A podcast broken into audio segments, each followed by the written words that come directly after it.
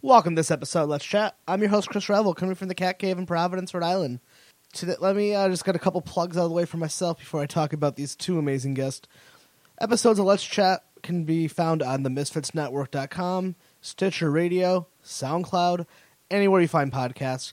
Do us a favor, go over to the iTunes and leave us a review. That's a big deal in the old podcast community. Please subscribe and feel free to check out some past episodes. May I recommend Jonah Bear or Stephen Smith of Going Off Track? And we also mentioned Sean Carney of The Scandals and Dan Shields of The Raritan. Both been guests on this show. Anyhow, John and Derek are fucking awesome. These dudes have been playing music forever. I mean, years and years and years. Currently, John plays in the great Seattle pop punk band called Dead Bars. Derek plays in three bands Jagger Sharks, Bottom Feeder, and Ensign. Uh, so they work for Dark Horse Percussions, a really fucking awesome uh, drum company based out of New Jersey. They make custom drums. I mean, play real drums. That's their thing. Because you should play real drums if you are a drummer, like John and Derek, who both play drums. I'm on their website right now. I'm just like kind of toying through, looking at all the bands on here, and it is ridiculous how many people, how many bands that I know or have seen who play, uh, who play Dark Horse Percussions. The Gaslight Anthem, The Wonder Years, Title Fight, RX Bandits, Bleacher, Streetlight Manifesto, Gin Blossoms in 1975, Steel Train, The Menzingers, Let Me Run, and then the the Scandals, and then there's a ton of fucking bands I never even heard of in my entire life around here. But there's a lot, a lot, a lot of artists play Dark Horse drums because they're fucking awesome. Good drummers play Dark Horse, play real drums. Uh, these guys are the best. They really are. John and Derek were just really nice to come on and chat with me, and uh, just ca- catch up and talk about stuff. And you know, we all kind of came from this like punk scene. I'm from Connecticut, and that's where I my my history is from. They grew up in Jersey, and we have similar but different experiences. But it's really cool here in Derek, like playing drums for Ensign and getting and and John like playing in Dead Bars now in Seattle. But like Derek has these cool stories of like playing with fucking Grade in Canada, and you know, there's the one thing I love about the punk rock community is you can idolize a band or somebody, and then give it some time, and you're up here. So Derek can grow. Derek has these cool stories growing up, loving Grade. Like I loved Grade, fucking great band. And then years later, playing shows with them in a basement in Canada. Like that's so fucking cool. Uh, anyway, we're gonna play a bunch of songs at the end. We're gonna have a Dead Bars, Jagger Shark. Also, uh, if you're in the Seattle area, check out That's What's Up gigs, which is a really cool thing. I'm gonna put all the plugs also in the description, and they talk about more of this stuff in depth in the episode. I'm gonna stop talking. Uh, let's get to it. Make sure you stick around to the end and listen to the songs because I'm gonna pick my favorite song of each one of those bands. And just uh, as a side note, I've been obsessed with all these bands since uh, I've liked all these bands for a while. But ever since we did this interview, oh, maybe a month ago, I've been listening to a ton of Dead Bars and Jacker Sharks and Bottom Feeder and and Ensign. I've been listening to all these bands; they're fucking great. Let's get to it.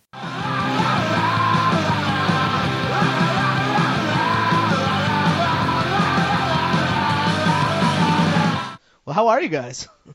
Uh, fucking awesome. Just super busy. Yeah, John, how- where are you up? right now? Uh, I'm home. Are you still in Seattle?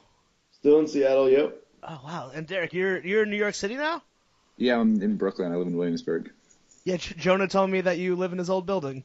Yep, it's all about Jonah all the time. Hollywood Jonah. no, I'm just kidding. Jonah, No. Jonah's the fucking man. I do live in his old building. He lived here when it was cool though. Um, Is Williamsburg not cool anymore?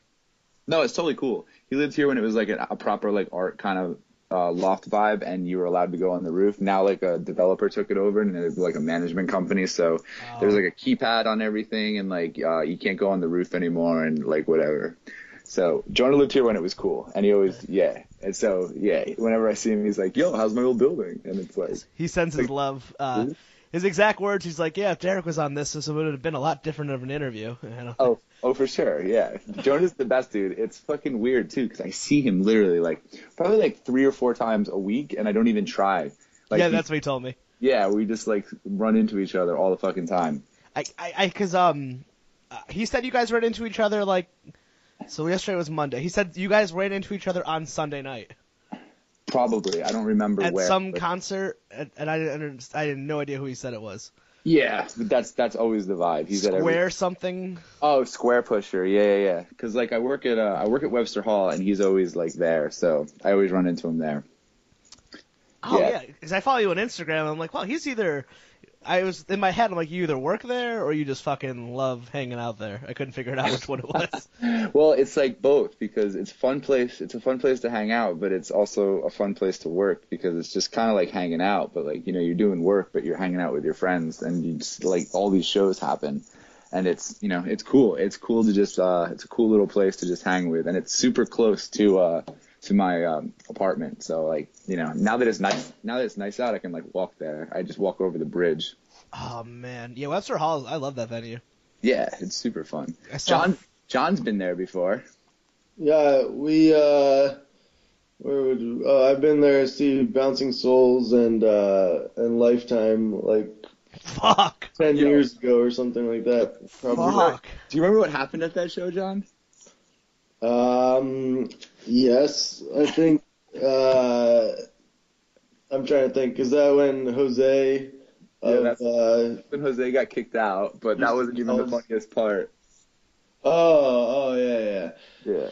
So, uh, yeah, so I think that particular show was like a 16 plus, you know, I think eight, you had to be 16 or over to go. And, uh, you know, we were all obviously over 16. I forget exactly how old we are, but we, we were taking, uh, um, Blom from Burst Screams and Red Light Green Light, and he's also in Dead Bars now too. He was coming with us, and he they wouldn't allow him to come into the show because he had no ID or something. So he had to go to like a Starbucks or fucking I don't even know where he went. Some some uh, maybe FedEx Kinkos or something, and he had to get his mom to fax over his birth certificate. It was this big big ordeal just to go see the Bouncing Souls. Which Yeah. is weird.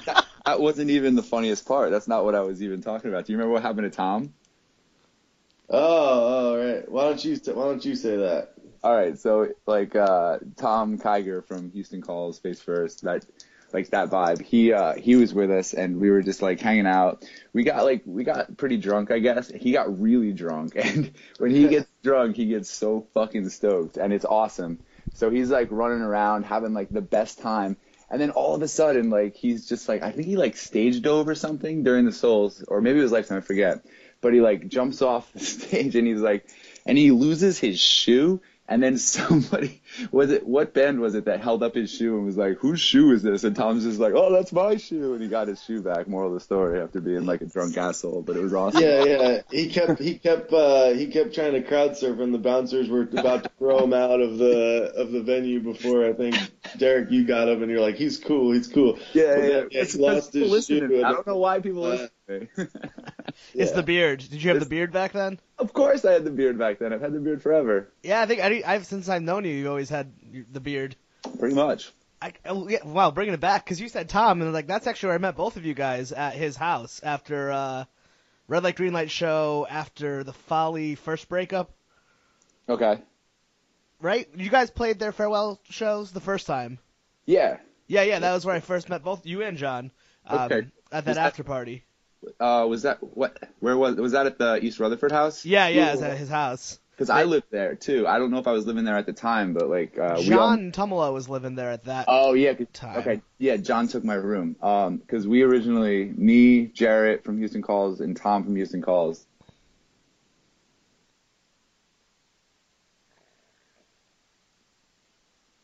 Hello? Hello, I think we just lost Derek. I'm I'm here still. Oh. He'll probably he'll just try to reconnect it. Huh? Oh, weird. I wonder if he's on his cell phone. His building sucks. Like I've uh, tried to call him a couple times, and uh, sometimes we get cut off. So Yeah, that's know. weird though. Like New York City, you'd think had better internet. Hey, sorry about that. I think your call Sorry. got dropped. Yeah, fucking shit, man. Sorry about that. No, I'll don't put- worry. It I I can edit it all together. You think at like for New York City you'd have better internet, but no. Here, here is where we're at. Dude, Time Warner, man, it's a monopoly. It sucks ass. Dude, I know. I've read about it. Like, um, It's it's it's ridiculous. when I first moved in here, actually, we didn't have internet for like two days or something weird. I forget.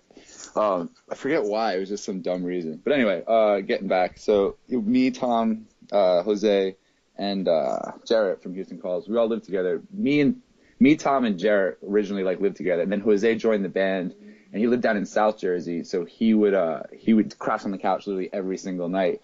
So it got to the point where like you know it wasn't it wasn't annoying, it was awesome, it was totally fun. But Jarrett was like, "Yo, we have to get a bigger place," so he found this place in East Rutherford, and that was that house that you came uh, came to, and we all lived there for, for a while, and then I moved out with my ex, and Tom, t- I mean uh, John took my room. Somehow I went to that house twice, but I didn't know any of the Houston. I never like personally know the Houston Call dudes, but somehow I ended up there a couple times. I have no idea how. Oh yeah, they're they were great. super fucking nice, and I, I really, I really like. I was really uh, pissed, kind of mad the other day. Maybe this was maybe uh, like within a few months, some list called one of their albums like the worst on the Drive-Thru history, and I was like, that's fucking bullshit. Drive-Thru Yeah. put out a lot of shitty albums, and neither of them was theirs. But all that stuff is just opinions, you know. Oh Uh, yeah, and That's stupid. Drive-Thru's not even around anymore. So like, but you know, when you like, I'm gonna start, I'm gonna write an internet comment, and I was like, yeah, I don't fucking care. Yeah. And then I immediately quit. But I was like, no, I actually like the second album. I like the first one a lot better, but the second one was really good. Fair enough. Yeah, dude. It's uh, that record was crazy because like John remembers. Um, they they demoed that record for like ever, and like there's so many different versions of so many of those songs, and it happens all the time. Like especially being in bands, you know, you uh, you get really attached to your demos, and then you go and record the second time, or the third or fourth or whatever time, and the the record that comes out, it's usually way different, especially if you've been demoing forever. And then like that's what I feel happened to like End of an Era or whatever. It was like it was super cool, but like at the same time, some of the demos were like really, really, really cool. Yeah. And then it falls into that thing where it's like demoitis, we always used to call it, where you get yeah, it get- just sounded like they listened to a ton of Green Day, and which well that's pretty spot on. yeah, which is fine. I'm not even like a Green Day fan, but like, I, I don't make I don't I don't criticize other people's music because like I don't know.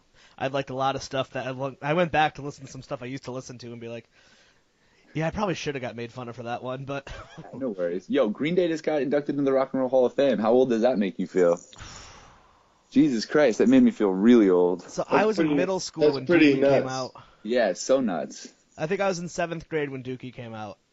Yeah, dude, I got I got Dookie in like fifth or sixth grade. When it, Yeah. I think it was sixth grade. Yeah, it was around that time, and I remember just I don't know if I even had it, and then like, cause I, where I went to school is like a lot hip hop was huge. It was a very urban area, I guess you call it, and Yeah. then all the skaters liked Green Day and Bush and Blink 182, There you go. and um, maybe the, and Nirvana. Yeah, I think I even don't yeah, cause that's before. No, I, it, it, all right, I'm not good at math. Is this before Nirvana? No, it Uh, can't be. It's it's the same. Like it's '94, which was a great year for like music in general. yeah, Blink 182 wasn't around yet though. Blink 182 was more like 98, 99. Yeah, I mean, like by the time I found like that by Nirvana, like Kurt had already been dead. Yeah. I mean, honestly, I found Weird. I found Nirvana through Weird Al. Like, I'm, I'm gonna sell myself out right now. I heard, uh, I had a Weird Al album where he parodied Nirvana. My brother was like, "You don't know what he's making fun of," Yeah, and then I went backwards. All those marbles in his mouth. yeah, it was amazing. That was the yeah. That was I was liked it. Weird Al and the Space Jam soundtrack, and then uh, eventually I found No Doubt, and then I, I got straightened out. Tight. Fucking uh, Space Jam was fucking a good movie. I didn't realize it when I was younger, but it's just one big ad. One- It really is. but Bill Murray's in it, and that rules. What is he not in though? It's I love him. He's the man. Oh, he's the best. He's, the, best. greatest. Well, so how long have you guys known each other? You guys were in red light, green light together. Yeah. Well, John is actually my brother Alex's like friend, and I just know him because of my brother Alex, who played um, who played keyboard in Red Light Green Light. Um, so I've known John since Alex knew John, and you guys met in what kindergarten? Yeah, we, me and Alex probably knew each other since we were. It had to be, it's had to be like seven or eight years old. So a long time, twenty years probably at this point. Yeah. But uh, yeah, I mean, you know, we lived down the street. We lived in the same neighborhood in the same town. So like, I could walk to their house, and we used to like play basketball and like skateboard and ride bikes and stuff like that. And like, you know, through that, got into music, and then you know, Derek was in bands, and I'd follow follow the bands that that he was in, and like that whole scene, and that's kind of how I got started. And then over time we became really good friends, and I basically, you know, consider Derek basically my older brother at this point. You know, uh, we just know each other for so long, and uh, now we, you know, working together, and we still like, you know, do projects, uh, musical projects together, which is awesome. Dude, that's so cool. Fuck How- yeah. Are you guys both? I'm 30. Are we all we're all in the same age range? Yeah, well, I'm 30. Uh, yeah, I'm 31. John, you're like what, three years younger than me? Um, yeah, 27. You're 27 and you've known one Yeah. person for 20 years. That's incredible. Yeah, my brother Alex. Yeah, and that's me. ridiculous. I, I, I met John when Alex met John because he would always be at the house and like they'd be hanging. We would all hang, you know. We were all friends, but technically, he was he was my brother Alex's friend. yeah, when you're a kid, that's a thing. But Like, then I you're still- not my friend. You're my brother's friend. But yeah, yeah, yeah. and you're both But yeah. drummers. Yeah, we are, and Go that's why we. Yeah, dude, and uh, so fucking. Yeah, I didn't. I didn't start like singing in bands like because I wanted to. I did it out of like necessity, you know, because it's like you never could find a singer, and I was like, fuck it, dude, I'll do this, you know. and it's like, who do I want to play drums for me? Well, John can because he plays drums like I play drums, you know. So it worked. Oh, John, you got. I remember when you guys played my school. You you just get so into it. It was so fun to watch. Like you would, like jump up and sing along, and like drummers never get into it that much. It's fucking awesome. Well, me and, me and John had this idea back in the day, like putting out this record, like a split called like drummers and singers. Was that the name of it, dude? I think so, yeah. Yeah, something like that. But it's kind of funny because that was totally the vibe, and now John has totally maintained that vibe with Dead Bars because now he sings in Dead Bars, you know, and he's like a drummer. So it's fucking, it's fucking awesome. Yeah, yeah. And When I- John was on here last time, I was like, I I couldn't. I was so shocked to hear your. I love your voice. I was like, that's John. I didn't know you could sing.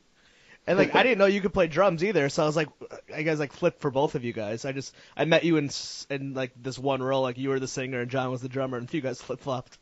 Yeah, dude, and that's that. That's the fun. That's the fun part, and it's cool to. uh It's cool that we're both doing uh, Dark Horse again, because like John is originally the guy who got me into it, because uh, they sponsored Red Light Green Light when we played Bamboozle the one year, and then that's how John got involved, and then he started doing artist relations, and then. And then me, him, and Anthony went to go. The owner, the other owner of Dark Horse, he um he we all went to go see Gaslight Anthem and the Bouncing Souls and uh, Let Me Run I think opened at Asbury uh, Asbury uh, Convention Center. Convention Hall yeah, yeah yeah and then we just got like we just drank all of like the whiskey broed down so hard we ended up like running around backstage like chugging whiskey with like the Pete from the Souls and like this dude Lamar Vanoy who wrote who they wrote like a song about and just we got like all of the fucked up and then Anthony hit me up like the next day and was like, "Yo, do you want to do like artist relations for uh for Dark Horse?" And I was like, "Fuck yeah, dude." And then you know we all kind of like went our like not our separate ways, but Anthony sold the company and then uh to our boy Chris. And then Anthony called me up a couple months ago and was like, "Yo, dude, I'm buying back the company from um from Chris. Do you want to be my partner?" And I was like, "Sure, dude. That's fucking awesome." Uh, so that's when I got back in, and then I my first call was fucking John. I was like, "Yo, John, do you want to like come back and like fucking do West Coast shit?" And he's like, "Yeah." And so it's it's cool. Now we're back and trying to like make it make it fucking awesome and fun. Like it's always been cool, but like we're trying to make it like really really awesome and fun again. And I think we're doing a pretty good job. So like for people listening, Dark Horse uh, Productions. Uh, do you want to expand on what that is? Oh, Dark Horse Percussion is a custom drum Oh, company. percussion. I said that wrong. Yeah, yeah, that's cool. It's based in New Jersey and has been for the last 20 years. We have like a pretty sweet roster. The Gaslight Anthem plays their stuff. Mike McDermott from the Souls. He's not in the Souls anymore, but he uh, used to play our stuff. Like ton of you know, ton of ton of bands. You know, check out uh, darkhorsepercussion.com and you can check all that shit out. It's just sweet custom drums. You know, we're all drummers. We're all band dudes. You know, we're just like we know what works and what doesn't work. Oh, Title Fight also plays their shit. Like you know, Title it's Fight, Menzingers, Great. RX Bandits, Wonder Yeah. Years, um, lots of great bands. Is it Yeah, safe dude. to say every band that is fucking awesome still that I like? Because everyone you just named off, I'm like, those are only bands I've like kept up with in the later years, like Menzingers and Title Fight and fucking Wonder Years. I'm like, yeah, I like all those, ba- and obviously Gaslight. Like, pretty those, much. Those yeah, are all dude, I- fucking sick ass bands for like old people like me who like the young people music. Yeah, for sure. They're all our, and they're all like our friends. They're all homies, and like that's the whole vibe of this company. It's like we just want to be like cool people to cool bands doing cool things, you know, but not limited to that. Obviously, like we'll we'll like you know you know, we'll build drums for anybody, but like, you know, we're trying to try to be cool, you know, because so many people get wrapped up in the bullshit, and it's not about that. It's about just like being cool and taking care of your friends and playing cool music and making cool shit. So I think we're doing a pretty cool job of doing that in the last, just in the last couple months when me, and John, and Anthony got back involved. You, you guys have been blowing up online at least, like, and not even like just from stuff I follow for either you or John, like completely obscure people I'll follow will post something about Dark Horse. I'm like, hey, I know those dudes. It's like weird. Yeah, dude. Usually, at one time Thanks, it was like dude. a sponsored tweet from probably one Go of the ahead. bands, like stuff like that. It's like everywhere. I think that was it. But they like random oh. ass Oh. people on tw- band people on Twitter that I don't even know, or you know, through three hundred thousand people kind of thing. For sure, the internet's crazy, man. But uh, we also, yeah, we've been actively pursuing, like, trying to just sponsor cool shit. Like, um, for instance, a couple months ago, uh, uh, we found out that my buddy Nate, or John, John's friends with him too. Uh, our buddy Nate, fucking from this band Ensign, who I play drums in uh, now, but they've been around forever. It's this like quintessential like hardcore band from New Jersey. Uh, he got diagnosed with cancer, and so it was like it was like a complete bummer. And he's by no means well off, and like you know he had like he had no money to begin with, and then to get hit with something like that sucked. So everybody came together and like close friends put together this um GoFundMe uh, project, like an online, you know, Kickstarter kind of vibe for to, for his medical expenses, and they raised uh, over a hundred thousand dollars for him via that, and then everybody came together. Uh, Dan, who plays guitar in Ensign, and Tim, the singer, spearheaded this idea for Nate Fest, which we ended up executing um, last month, and Dark Horse sponsored it. So, uh, and it was just a ton of really awesome old hardcore bands coming together and giving all the money to Nate. So we raised like another like 80,000 or so for him for that. And so it's, it's really cool too, cause like it was just a positive, positive vibe with positive people. Like, and within, within hardcore and New York hardcore and stuff, there's always beef. And there's always weird shit that happens, but like everybody dropped beef and just, it was a positive event. No fights, no bullshit tons of like you know stoked people being stoked and helping Nate and he's doing really well and he's been super super positive but uh yeah so that ruled it was too, super successful and so that's the kind of things Dark Horse is trying to do we also sponsored an event last week it was uh the 20th anniversary of Empire Records so I put I brought a kit down to Williamsburg Hall of Music. I mean, uh, sorry, I always do that. Fucking Rough Trade, which is a record store in Williamsburg. It's right down the street from my house. Um, we set up Joe's Drums, if you if you're familiar with the movie, and it was just a really cool event. GWAR was there. Fuck. yeah. I saw the the drum head you guys did for Nate Fest too. I thought that was amazing. Oh, cool. Yeah, yeah, yeah. Yeah, It I was, uh, followed that whole thing. Um, I remember I had Sean from the Scandals on here. You know, he's a Rhode Island guy too. So yeah, fucking we- Sean is one of the coolest people I've met in a really long time. I Nice. love that dude. And so we were like, we were talking about Nate Fest here, and then he like pulls up the GoFundMe, and he's like, "Holy shit, it's over a hundred grand!" And like, we had this like, we had a couple beers, and we both kind of got like, slight, like I don't, I don't know Nate at all, but like, we both got like slightly emotional that like, yeah, man, hardcore's fucking awesome. And it's real and people always talk about like unity and like you know all this positive stuff pma and all this stuff which is just usually talk but to actually see it executed especially in a positive way for a positive thing for the like the, the best dude on earth uh it just like it was really really really inspiring was those like pictures are fucking incredible. Like, I mean, you had the fucking Cro-Mags there. Yeah, and but like even beyond that, like people got back together for this. Like this band, The Purpose, which was a really big band in New Jersey back in the day that broke up a while ago and hasn't played since. They came back together for this. Um, then we like Far Side did a reunion. Um, you know, it's just like there were tons of cool people coming out. Then just you know just for Nate, and it was super super positive. It's it's just nice to see. Like, it's just so rare. Like, I Oh. was blown away, and I, I mean, I, I wish I could have gone to it. But I was looking at it online. I was like, God damn! I donated. Um, I think the Scandals. I bought one of their songs when the money went to them. Cool. Uh, when Jared did that solos track. Yeah, for sure. I thought Uh, that was so sweet. That's so cool that you guys are um sponsored that though. That's like, it's fucking sweet. That's just so nice. It's like, it's just nice, you know, right? Because private companies can do good things for good people. Yeah, dude, and that's the coolest part. Like, you know, and especially with me and John and Anthony all back together, you know, it's like um, we're all trying to just do cool shit. You know, yeah, it's a business. We're gonna like we're trying to make money too, but like there's ways to make money and still be cool, you know, and that's what we're trying to like do. You know, we still want to. We're still like DIY people who grew up you know in this scene and understand the scene. So it's like you know we're just trying to we're just trying to like practice what we preach, for lack of a better you know. And you're all punk kids from Jersey, or the owner is he a Jersey kid too? Yeah, he's he's Jersey. He's a little bit older than us, but he's he's definitely definitely a fucking great dude. He's like you know he's all about drums. He's got like a master's in percussion. Wrote a book about the flam. Teaches Oh my drums, god! builds drums. Dude, he's like a maniac. He's got four kids and he's still like always doing crazy stuff. I'm just like, where do you get the energy, man? Like John can attest for this. Uh, John, how often does he text us about? stuff? Uh, I'm in a group text. Uh, my so my okay. Here's an example. My phone uh, died for about a week, and uh, I finally got it back up and running. And I think I had like I don't know, like 380 uh, unread unread texts from uh, from it. So, no, Yeah. yeah, he he's the man. Um, Yeah. But uh, also we got uh, another great dude, Steve, uh, in the in the crew. yeah, And uh, those guys are holding it down, you know, in Jersey, and I'm out here just trying to do. I do some events too, um, like I'll, I'll, um, you know, sponsor, you know, shows out here, and we'll use the backline, the Dark Horse backline kit, and just try and get the word out. Obviously, because you know it's, we're, you know, on the other side of the country, it's not really a Northwest brand, so I'm trying to, you know, uh, get exposure out here, and uh, it's been cool. It's been really positive, and um, uh, everything's going good.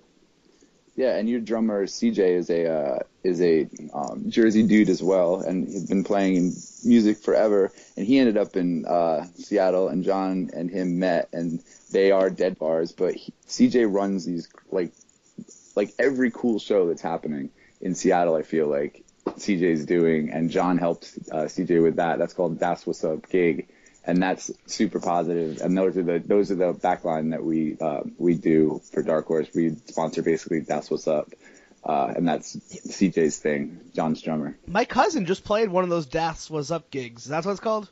Yeah, yeah, Yeah. I just saw it on Facebook, and I've always seen it on your Facebook, John. Um, I don't know if you saw Hungry Ghost. I know she, her and her. She's the drummer. Yeah, yeah, yeah. I remember. That's oh yeah, that's my cousin Sarah. I saw them when they came out. When they were out east recently. She was um, she's older, but she was the drummer of Unwound, who was like I don't know, way. Got. They're like, oh, yeah, yeah. So they're like um, sub pop uh, band from a while ago. That's awesome, man. I Kill, did not Kill Rock that. Stars, I think.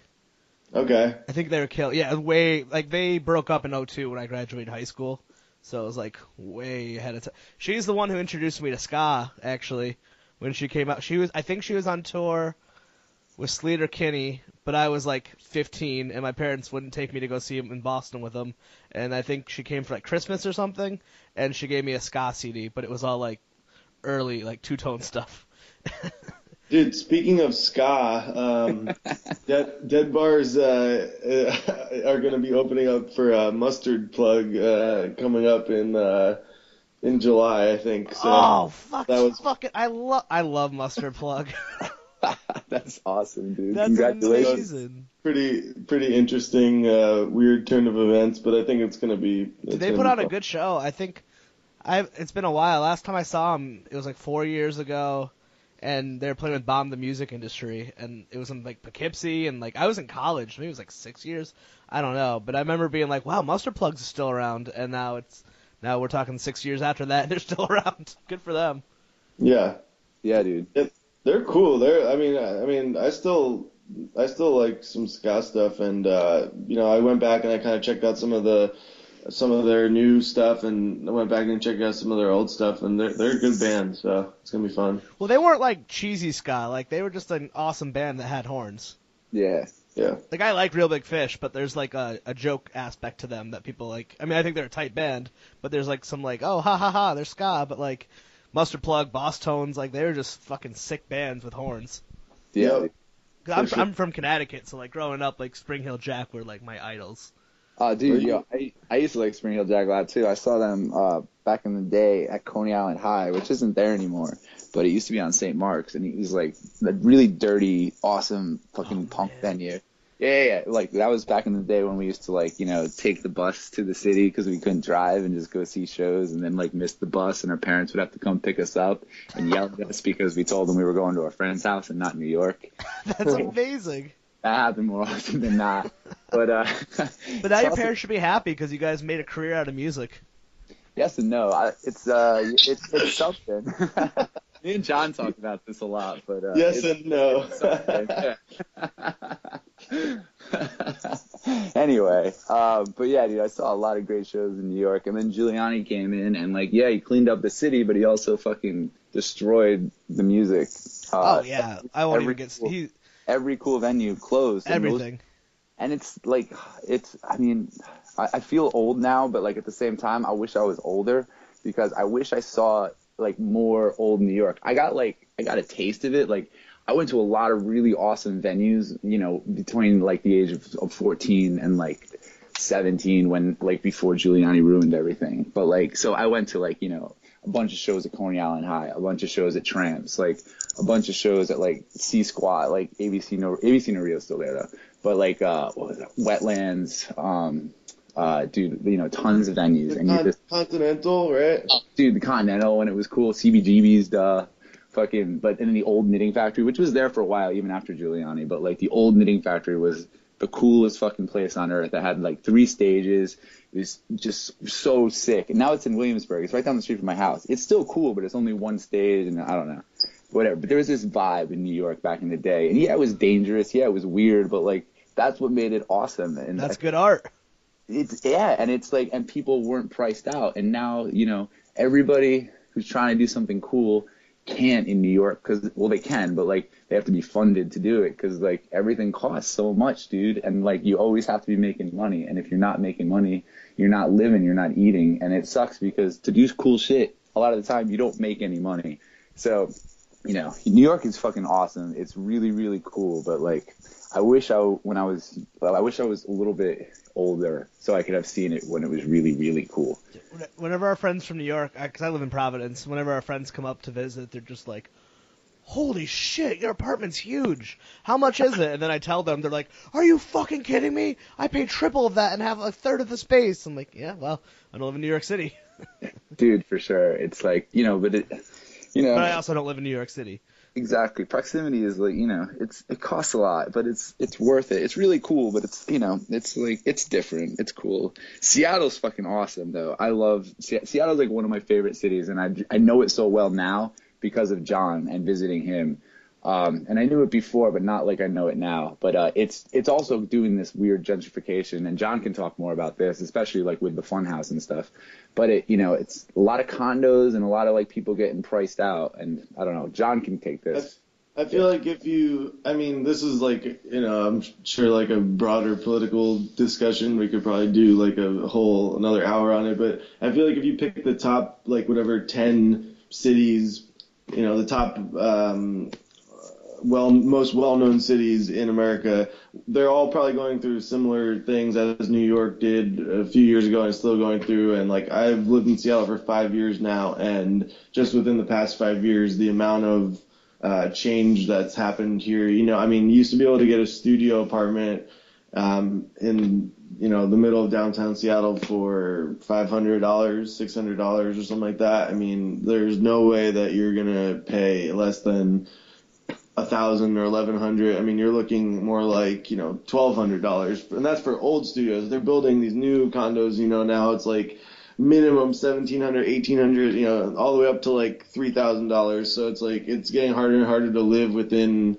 Um, you know, proximity to the city center, but it's happening everywhere. I'm not gonna be like a complainer, you know, because it's like there's cool stuff happening. Like, you know, last year there was a lot of things going on with a lot of venues closing and uh, a lot of um, a lot of just bars in general were closing. People didn't really have places to go to just like get a drink, you know, like just wanted to go get a beer and, and hang out. But it, things have changed a little bit more now. Like I just, they just just within the past uh, couple months, we've got the Funhouse reopened, which is great. Funhouse was a cool venue that ended up getting shut down for condos, and uh, it re- it reopened in a new location. Um, Chop Suey, which is another really cool venue, um, just got, went under new ownership, but they're keeping it a venue, and they totally um, kind of re uh, redid everything, and like are doing these really cool um, local bills now on Sundays. Um, called Kill the Keg, which is like um, you know four local bands, uh, you know five dollar ticket and dollar beers until the kegs go. So there's different things that are happening to try and you know re reignite the scene, and I've noticed that it's been getting a lot better. So I think that if you just um, you know, if you don't give up and you kind of like adapt with what's going on, there's going to be shit, cool shit going on in lots of places. People aren't going to stop um, making music. People aren't going to stop having fun. They're just going to do it other places. So you just got to find it. I, I live in one of those neighborhoods you're referring to in Providence. I'm one of those people. I live in one of those like gentrified neighborhoods, but like the apartments we we locked in like our landlords are like in a weird place where they want to sell the house, so they don't want to raise the rent on us. So it's like we're like fucking lucky as shit. But like someone across the street was paying like thirteen hundred dollars a month to fucking rent in Providence. And, Like Providence is cool, but like it's not thirteen hundred fucking dollars a month to rent an apartment. Cool, at least mm-hmm. not to me. Dude, that sounds so cheap. yeah, oh, oh, yeah, I paid way less. Uh, yeah, I'm I'm not even breaking a thousand, but that is the best thing I've ever heard. yeah, it's, it's it, that's amazing. You know, like I I live I so me and my roommate we pay twelve fifty and everybody's just like oh my god how did you guys get like a place so cheap you know and i'm like i have no idea so i'm just kind of waiting for the moment where where everything's going to go up and then who knows where i'll be probably be i don't even know i'll i'll be in Tacoma or something. All of us youths just keep we're all flocking back. All of our, our you know our parents' generation all left the cities, and now we're all just driving right back into them. Yeah, I, I, love I love living in the city. It's it's fucking pretty great. Cool. It's yeah. it's nice. You know what's weird too when you meet people who are like afraid of cities, like it throws me off or like a loop. Like you know you know that type of person who grew up in like a small town and they never met a black person and they're terrified of everything different. Like it just gets so happy that every day that I'm not one of those people. Yeah, for sure. It's you know. Funny. Uh, so how did you guys you, did you guys find like hardcore and punk like together, or did you guys kind of come at it at different times in life? Um, I mean, like you know, I was always kind of just I always loved music, and I always was like very influenced uh, by music, and we luckily had like a really cool like scene, like suburban scene when we were younger, and so I got I started going to shows when I was like I don't know 12 or 13, I guess like just DIY shows, like uh, you know Knights of Columbus and all that kind of vibes. Oh yeah. And uh, yeah, dude. And then so like uh, and then you know then this, with the city being like you know less than an hour bus ride, uh, we would just like hop into the city and you know see all these bands that we had heard about, and then you know just. And back then it was different because like you didn't have like the internet, you didn't have all this stuff, so you just like your friend would tell your friend's older brother, your friend would tell you about these like bands, and you'd check them out and you'd get stoked. And it was like really really cool. And you had to try really hard to like do anything. And it's it was so awesome. Um, where, where, in jersey are you guys from? uh, a town called rockaway. It's like 35 miles west of manhattan oh yeah i was uh, was driving i drove by well i drove it was on the highway the other day 80 is that right no yeah we did i was driving to um branchville i think from Belleville. My my in-laws live in North Jersey, but we went to uh, we were going to a wedding in some small ass town. And I saw Rockaway on the on the highway sign.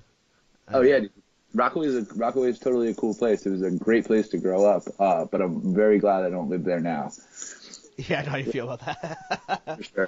For when, sure. when you guys come from like a legendary, like I mean New Jersey, like I grew, so I grew up in Connecticut, and by the time I found music, everyone I kept, everyone I met was just talking about how great it used to be, and then how awesome everything was in Long Island and New Jersey, and then eventually, like the movie life had already come and gone by the time I found like music, and then everyone was just talking about every band ever from New Jersey, and you guys just like kind of grew up right in the heart of that.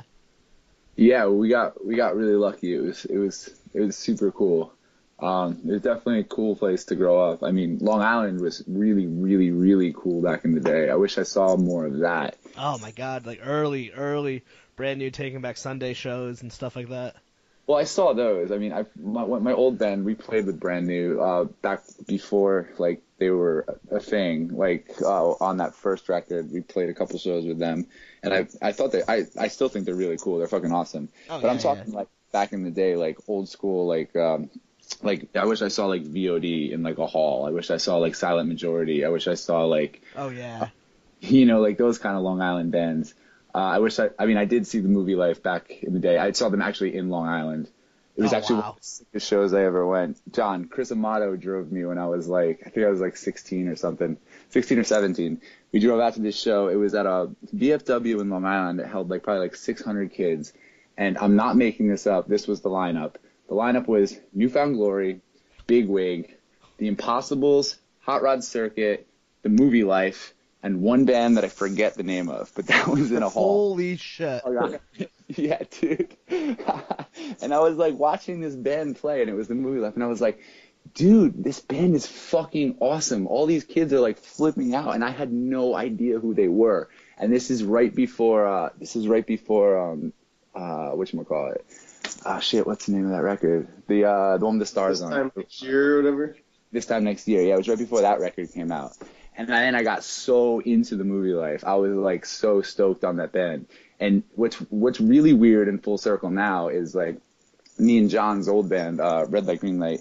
We actually did a tour and played a bunch of shows with I Am the Avalanche, which was Vinny's band after uh, the movie life. And what's even weirder now is like Vinny lives in Brooklyn. He lives in Greenpoint. Like I hung out with him at the bar the other night. Like we're just like friends now. But like that's a mind fuck because I also like remember being 16 and like watching him play and being like, "Yo, that's like the best singer I've ever seen." You know? Yeah. Oh my god. It's oh, funny. you know what's even, hold on, one sorry, dude, John. Uh, Yeah.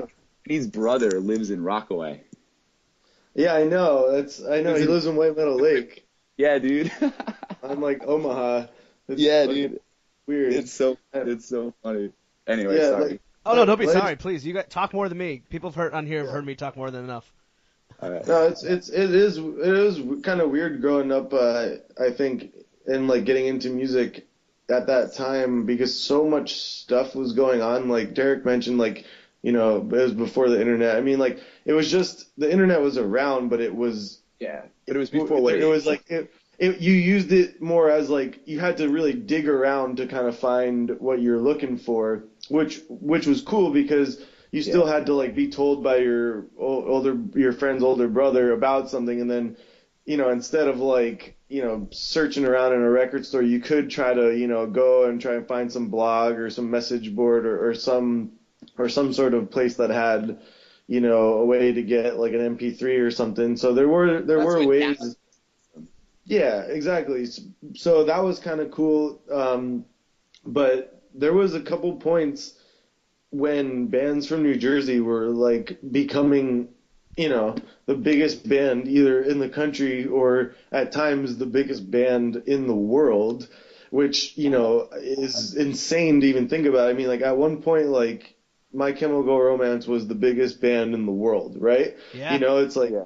that's that's insane. Just because they were like a lo- they were like a local band, right? So Yeah. it's like to, to to be a kid and playing in a local band and then seeing that level of success, you're like, well, what the fuck? Like, is this even real anymore? Like, is you know how like I'll never be able to do that, or you know, like how how are these guys uh, making it this far? Like, what what's what's going on? So it, it kind of skewed your uh, it skewed your vision of success. I think it did for me when I was younger. I mean, now I you know I have you know goals of my own, uh, personal goals. You know, just to make music that makes me feel you know, good about performing and, and good about writing, but you know, to see that level of success at that point as as a young kid playing music was was pretty weird. I mean, Saves the Day, Thursday, you know, huge bands, huge bands.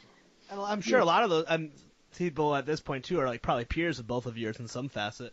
I mean, I mean, Derek, you play with Benny from Gaslight, like you know, like I'm sure you guys are just buds, but like they're one of the biggest bands in the world. Yeah, I always forget that too. I played basketball with Benny last night, actually. Uh, See, that's crazy. every- That's crazy play every because like they're day. so huge. Well, I played soccer with Alex, the, the guitar player. Like we started this like soccer kind of vibe thing. We're trying to like uh, get it. We have a team, but we're trying to challenge uh, Asbury Park Football Club, which is Ian and um, other people from Asbury. Ian from uh, from Gaslight as well. So yeah, dude, but they're just like dudes, and they're dudes from Jersey. Like they grew up exactly like us, so it's not like weird. I always forget that they are like I guess quote unquote famous because they're just dudes. I mean, you know, like anything else. and they're so humble and so fucking chill, you know. I love when he guest hosts going off track. He's fucking hilarious. I don't know if you ever listen. To, I don't know if you listen to Jonah's podcast ever. It's really fucking good. I know Jonah rules, and Jonah's podcast is always really awesome. But I don't listen. I, I don't listen to podcasts ever. I think they're really cool, but I just don't. There's Yeah, just yeah. so there's so many of them, and there's just so much. Well, if you're just not, like like if you're in New York too, like for my thinking, for me, like when I have a commute, like for work, that's when it comes into play, right? Like when I, I used to drive an hour to work every day, and that was like where that's where I just became addicted. But like if you're in New York, I feel like if, I, if I'm walking, I want to listen to music.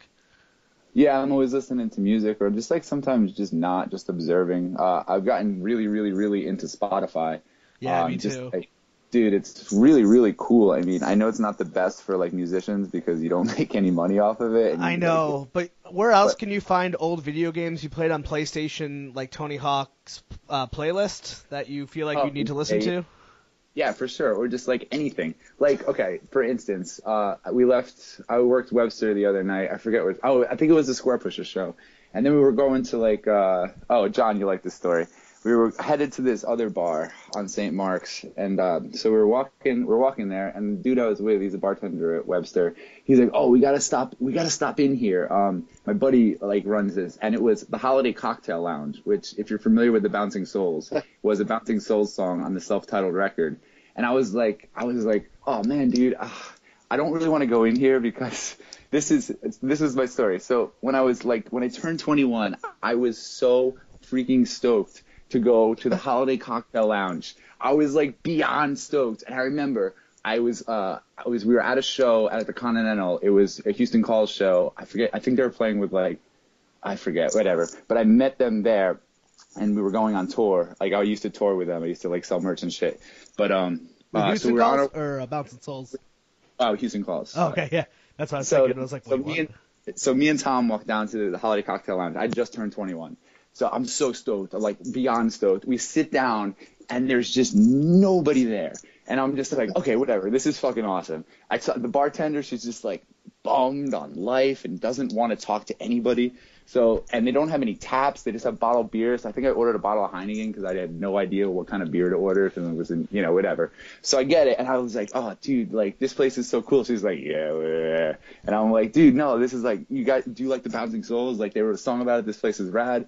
And she's like, who? The Bouncing Souls? I'm like, yeah, I like the Bouncing Souls. They're fucking awesome. And she's just like, I have no idea what you're talking about. And I just like, my heart broke. Like literally in that moment, I was so pumped. So getting back to my story, last night where I'm like, okay, I guess I'll check this out. And I had told that story to my dude as we were walking there. We go inside and uh it's really awesome now. They like revamped it and like they have like a new menu and stuff. And we meet the dude who's like running it, and he's the man. And I see he has some tattoos, and I'm, and we start talking about music, and he brings up Strung Out, and I'm like, fuck, dude, I used to love Strung Out. And then he's like, yo, I just got a Strung Out tattoo. He shows me this his Strung Out tattoo, and I'm like, that's so fucking sick. And then I go, and then I go to my basic question when anybody tells me like, yo, I like Strung Out. I was like. Well, there's two kind of strung out fans. Which one are you? Are you a suburban dude or are you a twisted dude? Because those are like the two quintessential strung out records: Suburban Teenage Wasteland and Twisted by Design. So he's like, ooh, like he had trouble answering, which is the best part about that question because it's really hard.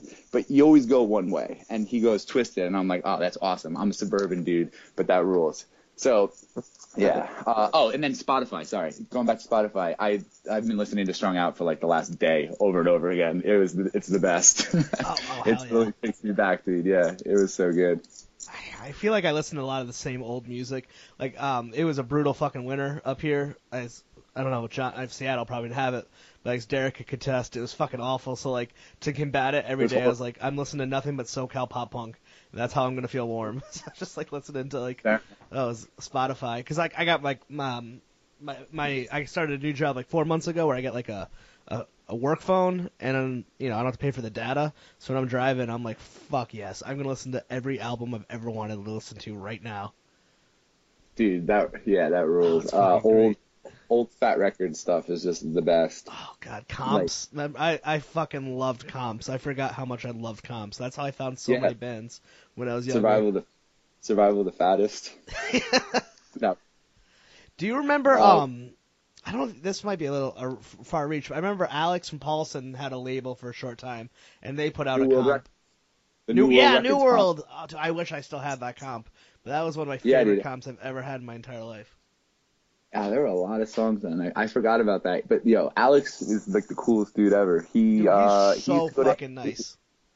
Yeah, but he used to go to every single show with a box of comps, I remember, and sell them. I would see him literally at every show and he would be selling comps. Like that was like that's like the hustle and that's what like I miss about like old school the shows like the flyering, like the people just setting up like distros and like, you know, that kind of vibe. that oh doesn't my God, like you're- yeah, distros. Did you guys have people Distro. who, who would have like Yeah. literature at yours? Because I remember like, like I'd go to like like zines, dude, zines, or zines zines and like are- animal rights people, and then like it'd be like a Dude, mixture of yeah. both. Like yeah, oh my god, handmade zines. Those are the fucking best.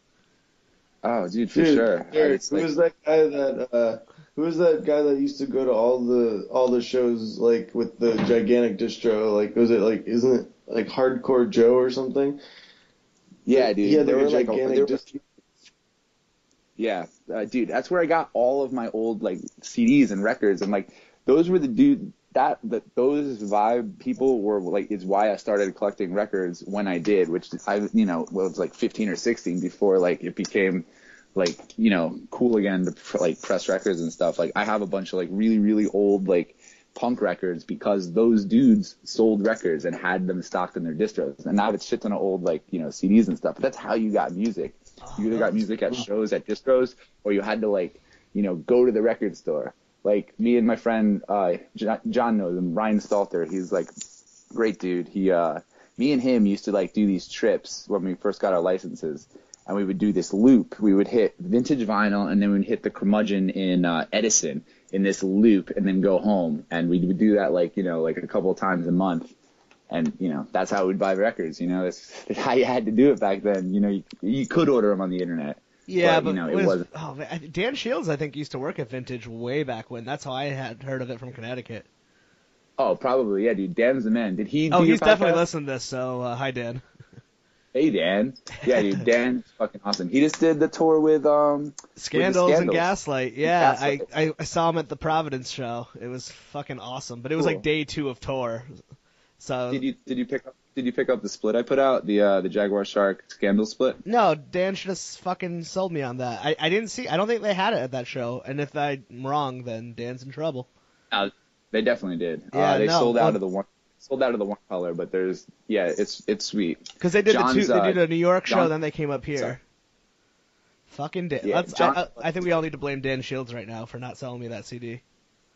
Yeah, I'm not surprised. He, he was probably a honest, he's probably a horrible merch. No, I, I, from my understanding, I heard he did a wonderful job. he did a great job. I just yeah, love busting his balls. I actually just saw him on Saturday. He was working at the wedding I was at. That's awesome. Jared actually, Jared hit me up literally right before this, and he was like, "Yo, you want to come to AC with me, like Atlantic City?" And I was like, "Dude, I totally would, but I have to do your podcast, and then I'm getting my haircut by my friend tomorrow morning." So that would have just been like an, an endless, you know, an endless party. Those Oh, dudes, are, those Well- dudes are great. Yeah, those. Um, I don't know if they, if Sean's ever told you how much the Scandal dudes ref- or Jared refused to try Nice Slice, which was like the pizza spot up here, but we broke their Nice Slice cherry, Okay. so it was like a big deal for Sean.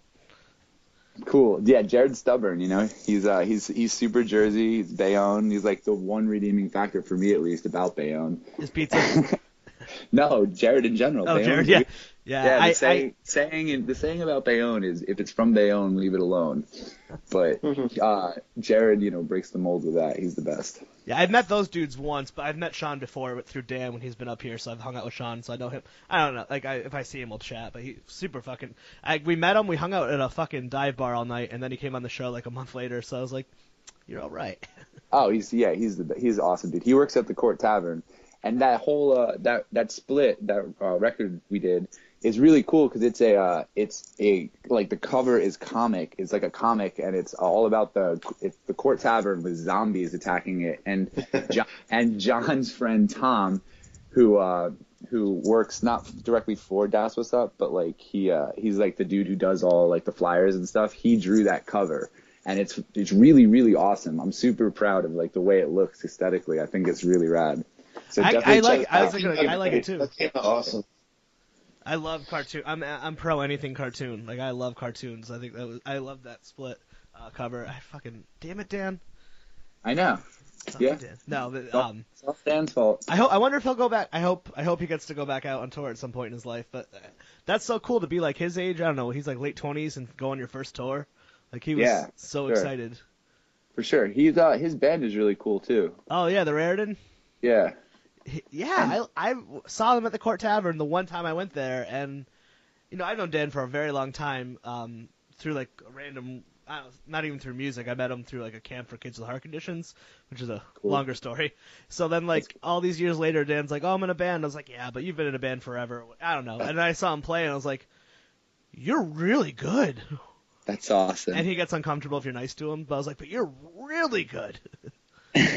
yeah, dude, he flips out. It's awesome. It's so great. But well, you guys are both in bands. Um, uh, Derek with Jagger Sharks, and then uh, Bottom Feeder, and then John, you're in Dead Bars. All you guys are all in great bands, so you should definitely talk about your bands while you're on here. Obviously. Thanks. Yeah, dude. Uh, I also played drums in a band called Ensign. That was Oh like god damn! If I I knew that too, and I I wrote it down and I didn't read it off. I'm so sorry. Um, Do you know where? John, what do you you got? You got stuff going on. You're playing. you guys the- are playing the fest. What the f- Yeah. again?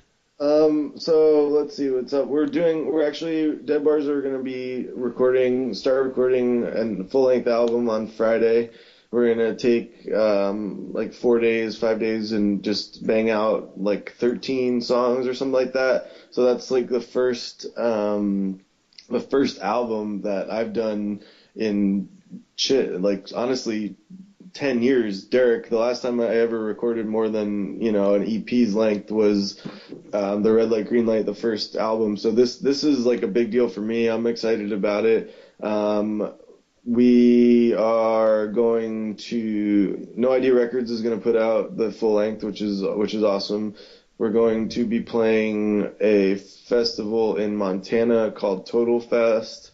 We're going to be playing um, the fest in Florida, and we are tentatively making some plans to do some uh, some other East Coast shows as well. So I might be I might be back at some point in the fall. But right now it's just focusing on the record, and we're gonna hang out in the Northwest for the summer and uh, enjoy the enjoy the beautiful weather and um, keep doing the keep doing the That's What's Up shows and and keep uh, keep hanging really.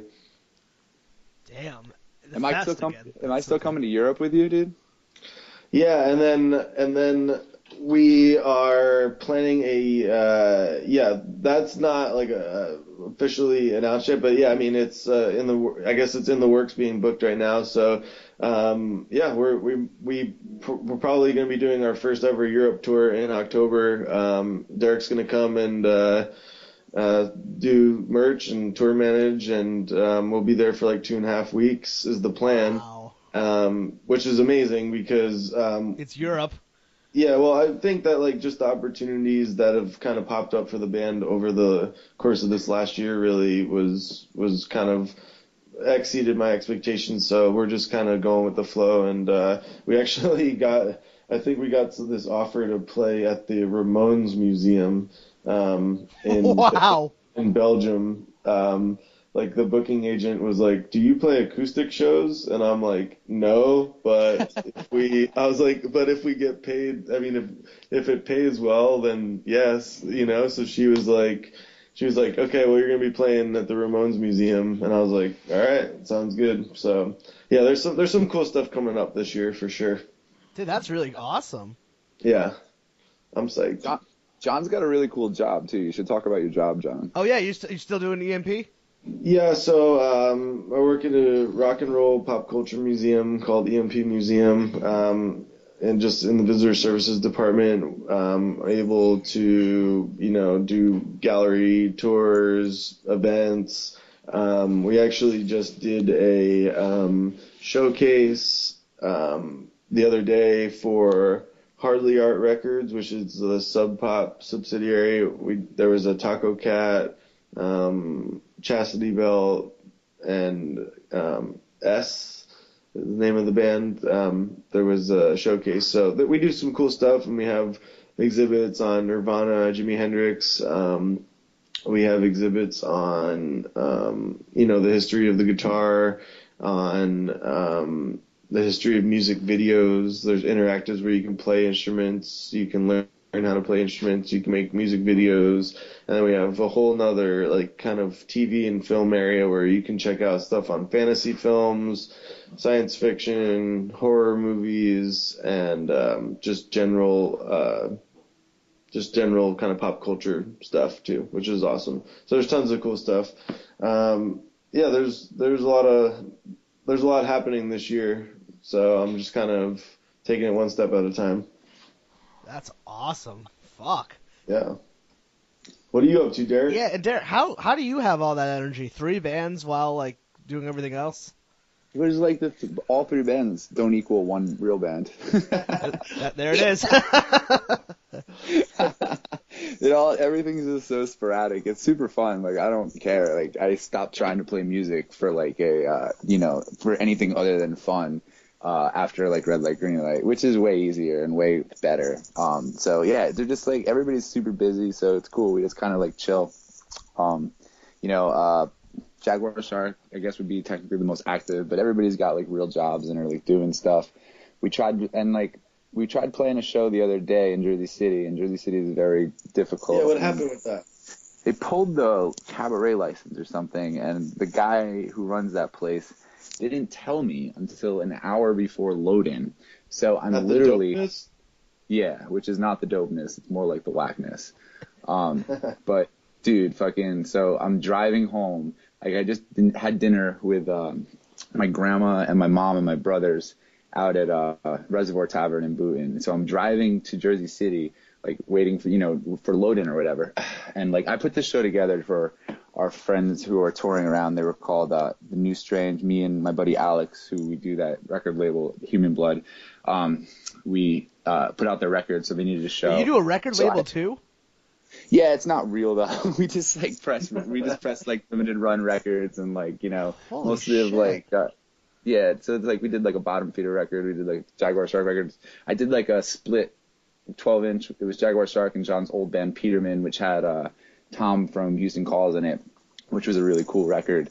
And uh, what call And then let's see, I did the the Jaguar Shark uh, Scandal split, and um, yeah. So okay, so we put out that record, and uh, the, the show got shut down theoretically. So I was like, how do I fix this? Because they have to play. So I ended up moving the show to our practice space in Hoboken, which is like in this old uh, warehouse. Um, it's like the last art warehouse in uh, Hoboken. So, because Hoboken is a super gentrified area where the luxury condos and blah blah blah.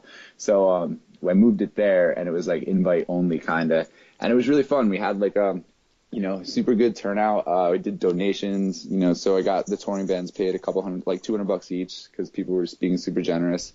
Everybody got drunk and we had a show, but it was, you know, it was a little more stressful than it should have been. So that was the last Jaguar Shark thing that we did. And then Bottom Feeder recorded four uh, new songs that are going to come out um, later this year. Uh, we recorded with Kevin Dye from uh, the band Gates, who are homies, and two of the uh, two of the dudes from Bottom Feeder are also in that band Gates. And we recorded out at this place called Voodoo in uh, Long Island, which is where uh, like the brand new record Deja Entendu was recorded and stuff. So that was really a cool experience, and that's good. Those four songs is going to be a 10 inch. It's going to come out on Good Fight, which is uh, Carl, uh, Carl's label. Who he used to run Ferret Records, and uh, he's also in that band Nora. So he's putting that out for us. So that should be super cool. And then um, Ensign has a split seven inch that's supposed to have been coming out for the last two years. We're all finally done recording. It's going to be a split seven inch with that band Grade from uh, Canada, from, um, eh? Yeah, from Canada, eh? Oh, I fucking love Grade. Yeah, me too, dude. So, and that's yeah, that was surreal too. Like, Talk Like- about full circle, man. Putting out a split with Grade and while you're an ensign. well, it's weird because like I was like, you know, I was a kid and I was like, fucking, I used to listen to Ensign and like, and if you told me when I was 16 that I'd play drums in Ensign, I'd be like, haha, you're a fucking idiot, you know. but that's that's how it is. And like, uh, and then like when I started playing with them like three years ago, we were you know not active but doing stuff, and then like Grade got back together. and we went up to Canada and did two shows with them up there. One in this like 1500 cap room, and it was part of the Canadian Music Festival, and that was sick. And then the next day we played a basement, a secret show in a basement uh, in Toronto, and that was really fucking rad too. And we like rode down, and they're just super chill dudes. And then they came to New York. Like I guess it was this past year. We did a show at St. Vitus, and then we did a show down in Philly at this place called I think it was the Boot and Saddle, and that was super fun. And then they came down again, and they played Nate Fest. And so to be able to like you know hang and chill with those dudes, especially after I was a big I like really liked Grade back in the day. Oh yeah, yeah, they- me too. Yeah, yeah, Big dude. time, big time. Yeah. I still do, So- and I don't care. I still and uh, because I I think I found. s- I think Silverstein and them are from like that same part of Canada, and I had, and then them and like Alexisonfire, and I had this like phase where I was obsessed with like the Toronto scene. Well, here's a funny fun fact. The uh, the drummer for Grade now, or at least who has been playing with Grade, is the drummer from Alexisonfire. Holy shit! Yeah, I didn't know that either, and he always borrows my drums now. so You that's plug that Dark Horse every chance you can. Be like, Oh yeah, he, he borrows my Dark Horse drums. Yeah, Dude, that's super. so sick, dude. That dude, wow, isn't Yeah. it? That's awesome. It's just nice to see like both of you guys like, and like you know, and you don't seem to have big heads about it. It's just like, holy shit, Yeah, dude. this is cool. We're still broke. Yeah, that's No. the downside of all of us, this generation of kids. Like things are cool. I don't have that much money, No, it's awesome though. It's like it's awesome. I'd we're happy. let's to quote Bigwig, uh, I'd rather be happy and poor than have it all and still want more. You know, there and you know it's funny too because like you- I see uh, Bigwig is getting back together too, and I like know Tom now, like singer, and like we're cool. And actually, the drummer uh, from Bigwig is gonna start playing Dark Horse drums as well. Oh, I So- used to love. What isn't one of the bigwig dudes a guitar tech for now? Um, I don't know for sure. I mean, they've had. Some. I think so it was at one point. They've had a lot of members. I'm trying to. I'm, Yeah, th- I'm thinking it was um, it was one of the going off track episodes. They had someone who was like a, was it Bigwig? It was some dude who was like ended up being a guitar tech for like Guns N' Roses and shit like that. Oh, tight. Well, there's there's there's a running there's a couple running jokes in New Jersey. It's like ex ex bigwig and ex ensign is like the longest list of people ever. It's like everybody used to be a bigwig, everybody used to be an ensign. That's To the point. incredible. Well, we made this limited shirt for Nate Fest, and it was um, it was uh, it's all of the names of the people who played in ensign in in like smaller fonts as they go down, and Nate is like in big le- in big uh, letters, and then Tim's next because Tim's always been there. Dan's next. I'm after that because I'm currently in the band. Corey's in it. Uh, homie Corey, who uh, used to be in Let Me Run, and then he was in Av- he was in he still plays with Avalanche, tours with them, and then uh, he also is in Bottom Feeder with me, and he actually he plays an ensign with me as well. But so his name's next, and then it keeps getting smaller and smaller and smaller and smaller and smaller. It's really funny, and there's like That's 20 such a cool idea. Shirt. Yeah, yeah, yeah. It's really it's a funny shirt. And Ensign Ensign is also a band that has zero original members, which I think is really awesome. Yeah, cause yeah, cause exactly, dude. Yeah, that's amazing. Yeah, but Yeah. Tim's been in it forever, and Nate has been in it forever, but not from the beginning, I guess, because they had a demo, Yeah. they, had a, they had a demo tape with a different singer. Oh, Yeah. that's so fucking funny, Yeah, dude. That's Yeah. so sick. and Tim's a crazy dude too. Like he's awesome. Um, I didn't know him back in the day, but apparently he was kind of like you know, not you know, there were, he, apparently he was difficult, but like now he's like he's he's so chill, and I don't see what people were talking about. He's like a yoga instructor now. He like surfs all the time, but he's like this hardcore dude. He used to he used to tour with uh, Sick of It All. Uh, he was like the roadie dude. He was he was a guitar tech for Rancid for a while. Like he's uh he's a really really really awesome awesome dude, and he's still straight edge and still like you know he's like you know he literally practices what he preaches. Like he is he is a really really really cool dude. Still Edge. That's rare. I know that's what I mean. That's very rare. I don't. I think I can think of like one or two people who actually stuck with it. Yeah, what's well, what's cool about playing in a straight edge band is you get way more in, uh, drink tickets. Oh yeah. so you don't have to be Edge to be in the band, right? That's, that's what, nah, dude, because I wouldn't be able to be in it. Me, Yeah. Corey, and uh, me, Corey, and um, Dan wouldn't be able to be in it, but we get more drink tickets now. It's cool. Oh, I felt weird though, because at Nate Fest, you know, well, every time we play, I'm like drinking beer while we play, and I always think it's funny that you know I play, I'm playing, you know, uh, straight edge songs and drinking beer. But it is what it is, right? Oh yeah, no, that's fucking awesome. Oh man, Yeah. thank you guys so much for coming on. Like, where can people find all of your list of things like online? I'll put something in the front too, but you know, just plug the shit out of all your stuff. Um, well, you can st- like Dark Horse Percussion is me and John. Uh, that's our custom drum company. That's just darkhorsepercussion.com. Uh, and then if you just Google search, you know, uh, Jaguar Shark is the name of my band. We're on like social media spots. We're on like Spotify, iTunes, and all that. Bottom Feeder is kind of the same vibe. Uh, there's another band called Bottom Feeder from South Jersey, so just watch out. We're the one that's not metal. We're just like hardcore. And then uh, Ensign is uh, Ensign NJ. I, I forget the name of the website, but just Google it. Google's awesome. And then yeah, I think that's all my stuff. Um, so you can check out Dead Bars um, on you know same thing Facebook, um, Bandcamp, Instagram, um, just at Dead Bars. Um, that's what's up gig our local Pacific Northwest shows. If you're ever interested, you can check that out on Facebook or Blogspot or Twitter or Instagram.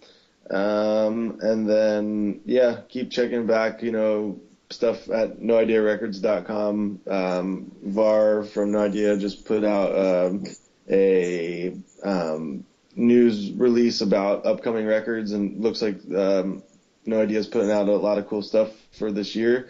And um, they, you know, he also requested that if anybody wants to pester Small Brown Bike to uh, to make another album, to uh, bother them. So, world, you all should talk to Small Brown Bike and tell them to get back together and uh, record another album.